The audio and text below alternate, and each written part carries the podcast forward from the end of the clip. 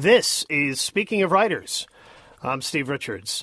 A family of five lives on a dairy farm in Maine. They put up hay and separate milk and clean the barn and wean the calves.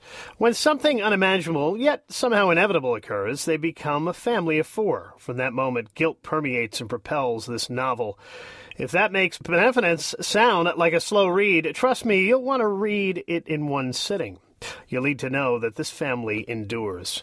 Meredith Hall is the author and the author of the New York Times bestselling memoir, Without a Map, which was named Best Book of the Year by Kirkus and BookSense, and was Elle's Reader's Pick of the Year, the recipient of the 2004 Gift of Freedom Award from A Room of Her Own Foundation. Miss Hall's work has appeared in the New York Times, the Gettysburg Review, the Kenyon Review, the Southern Review, and many other publications.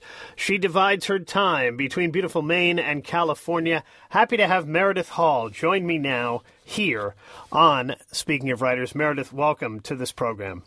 Thank you very much. I'm very pleased to be here. So, this novel is set in the fictional town of Alstead, Maine. Is there a real New England town on which you based it, and what is Alstead, Maine like? Alstead, Maine is a fictional town, although I've lived in Maine, I've lived in northern New England all my life and in Maine since I was uh, very young. And so it's a familiar town. It's a, it's a known town, even though there is no place, as you discovered, no place uh, named Alstead, Maine.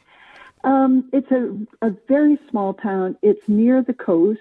Um, so uh, it's within driving distance of the shore, but the shore plays very, um, very little. Uh, it's not significant in this family's life. Their life is entirely on this farm the town is small enough that everybody knows everybody. Um, the church, there's one church, and people are active in it, including the Senter family. Um, there is a feed store, which is typical of these small towns. The Senters themselves live a long way out. Uh, they take several turns on the road out of town and then head off on a dirt road that goes no place past their farm. It ends in the in the pasture land of a neighboring farm, but the, those buildings are not on that road. So they really are at the end of a very long dirt road, and they have a very separate life there by design. This takes place after the war and um, a time of of great promise, I think, for Maine farmers and um, most people in the country. They participated in that sense of hope and so they ran this very successful dairy farm way out in the country. Meredith Hall is my guest here on Speaking of Writers. Her book is Beneficence. How would you describe this family in your book, The Senters? Well, the book is um, set up in four parts. Uh, they're, they are titled Before, During, After, and Here, which brings us up to the very present moment of the story. The before section sets this family up. It's intended to let us know who this family is. And they are a very loving family. They are unusually close. They are um, they're a successful family. They rely on each other. They trust each other. They like each other very much. They really enjoy each other's company. Um, they are kind to each other, very attentive to each other. And the love that they share is bound in everyday work to the farm. So I think the farm doesn't exist separately from this family life. Um, it defines the family as much as the family carves out and defines the farm. They are a family, you know, in many ways, they're an ordinary family. They, there's nothing extraordinary about this family. They work very hard and they enjoy working hard together and they understand that that hard work is for mutual benefit the farm has to has to run this produces all of their food and their independence and they understand that but they're just ordinary people then when an extraordinary thing uh, comes into this family world um, we start to see a much more complex picture you, have mentioned farm, Meredith. You didn't grow up on a dairy farm. What kind of research did you have to do to get it right? Well, I think anybody who has lived in rural Maine for decades uh, actually knows pretty well the work of a farm. It's very visible. And um, people help each other out. Uh, the the work is so routine that you anybody gets to see the rhythms, the seasonal rhythms of, and even the daily rhythms of that work. I grew up uh, just in a, a, kind of suburban world, uh, keeping 4-H sheep, and then as I when I got married and had children, I decided again to keep sheep more seriously and kept sheep and chickens and big gardens, and that put me in the world of uh, farmers in my area. So it's a very known world to me. There were many things that I didn't know, uh, and I had to do specific research about. I didn't know exactly how old calves would be when they would be weaned, or um, how old uh, the calves were when the castration happens, or um, some of the names of equipment or parts of the hydraulics of the tractor, things like that. So there were definitely specifics that I needed to uh, come to know. It was very interesting research, actually. Um, I didn't know things like uh, exactly what time of year, what time in the summer does hay come in, and how does the farmer know when it's ready to come in.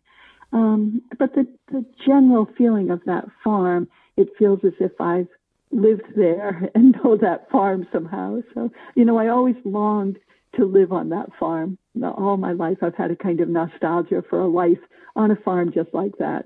It's a life that I never had, so mm. I got to write it. Your book, Meredith, is told from the perspective of three of the Senters Tup, Doris, and their daughter, Dodie.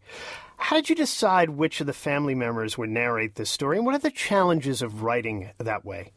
Uh, I made the decision right from the beginning that I wanted multiple voices, and it made sense that Doris, the wife and mother, and Tup, the husband and father, would um, would be able to tell their story. They are profoundly impacted by the events in this book, and um, very potent actors. You know, they they do they have large responses to these events, and so they get to tell their story. Uh, and then I chose one of the three children, Dodie, who is the girl in the middle of two boys, Sonny and Beston.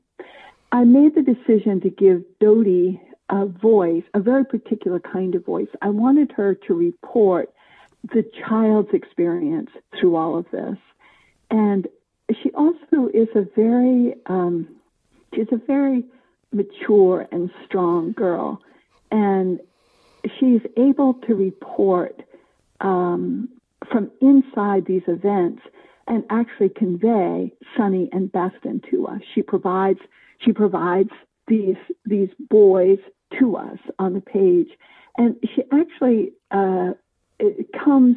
She ends up having to take care of Beston in a very motherly way. She really needs to step in and help help him grow up.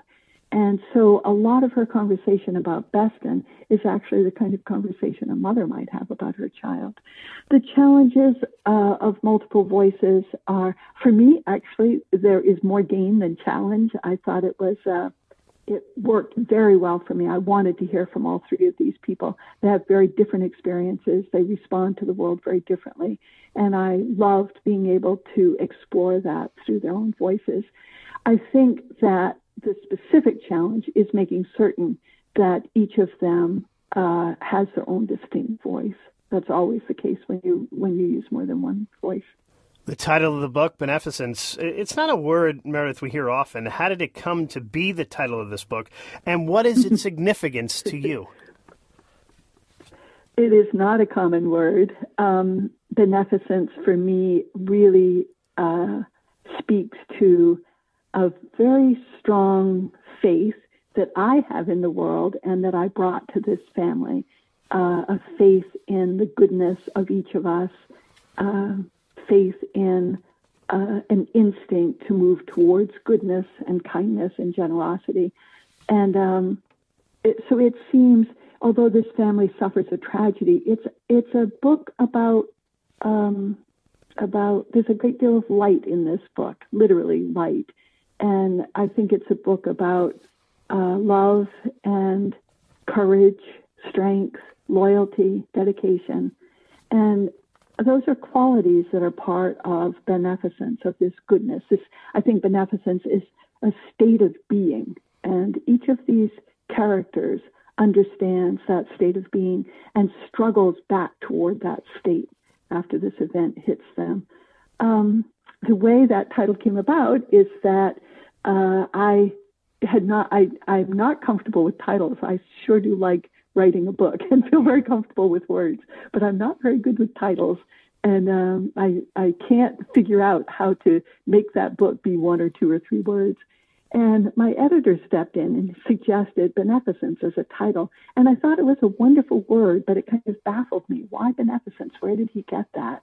And I liked it, but I, I wasn't sure um, what he was thinking, where it had come from. And it, that that was the end of our conversation. I said, "Yes, this is wonderful."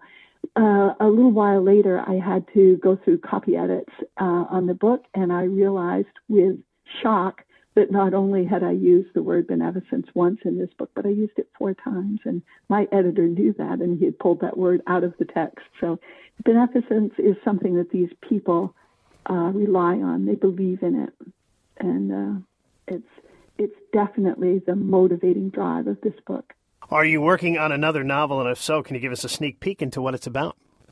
Well, uh, when I finished this novel, I started working on another novel, and I uh, it's actually really inconsequential at this point what it was about. I got I became interested in a generation of women that would have been in in uh, say born in the early early parts, the early decades of the 1900s. And they came through the war and became a kind of iconic image of mother and wife. Um, my own mother wore an apron and high heels in the kitchen. And uh, she was a, a very working class woman. She this was this was not an affectation. This was her expected role, and um, meals were were wonderful. The house was meticulous. She was a very good mother. And I became very interested in that generation of women and um, how much they lost, what the cost was of their their determination to fulfill that culturally imposed role. So I started messing around with that and was uh, liking it. I'm interested in it. And um, then, as the conversation about beneficence uh, has come into the public world. I'm talking every day about beneficence. I've been finding myself thinking about uh, the characters that we don't hear in this book and wondering what would happen if I went back and gave them voice. So I'm actually thinking about Beston, this youngest child. He's a, he he emerges later in the book as a very talented musician, which and and nobody knew that. He didn't know that, and. Uh, as the book closes, he's he has left home quite early and moved to Boston, and he's working for a printer there, and um, has built his his own life there. But we don't know anything about that life. We see him coming home and visiting the family, but we don't know anything about that life. And uh, recently, I've become very drawn to the idea of returning to Beston and seeing what happens, just watching him and letting him tell his story finally. So more to come from Meredith Hall. The book out now is Beneficence. uh, thank you for joining me. Thank you very much. I appreciate it. And this is Speaking of Writers.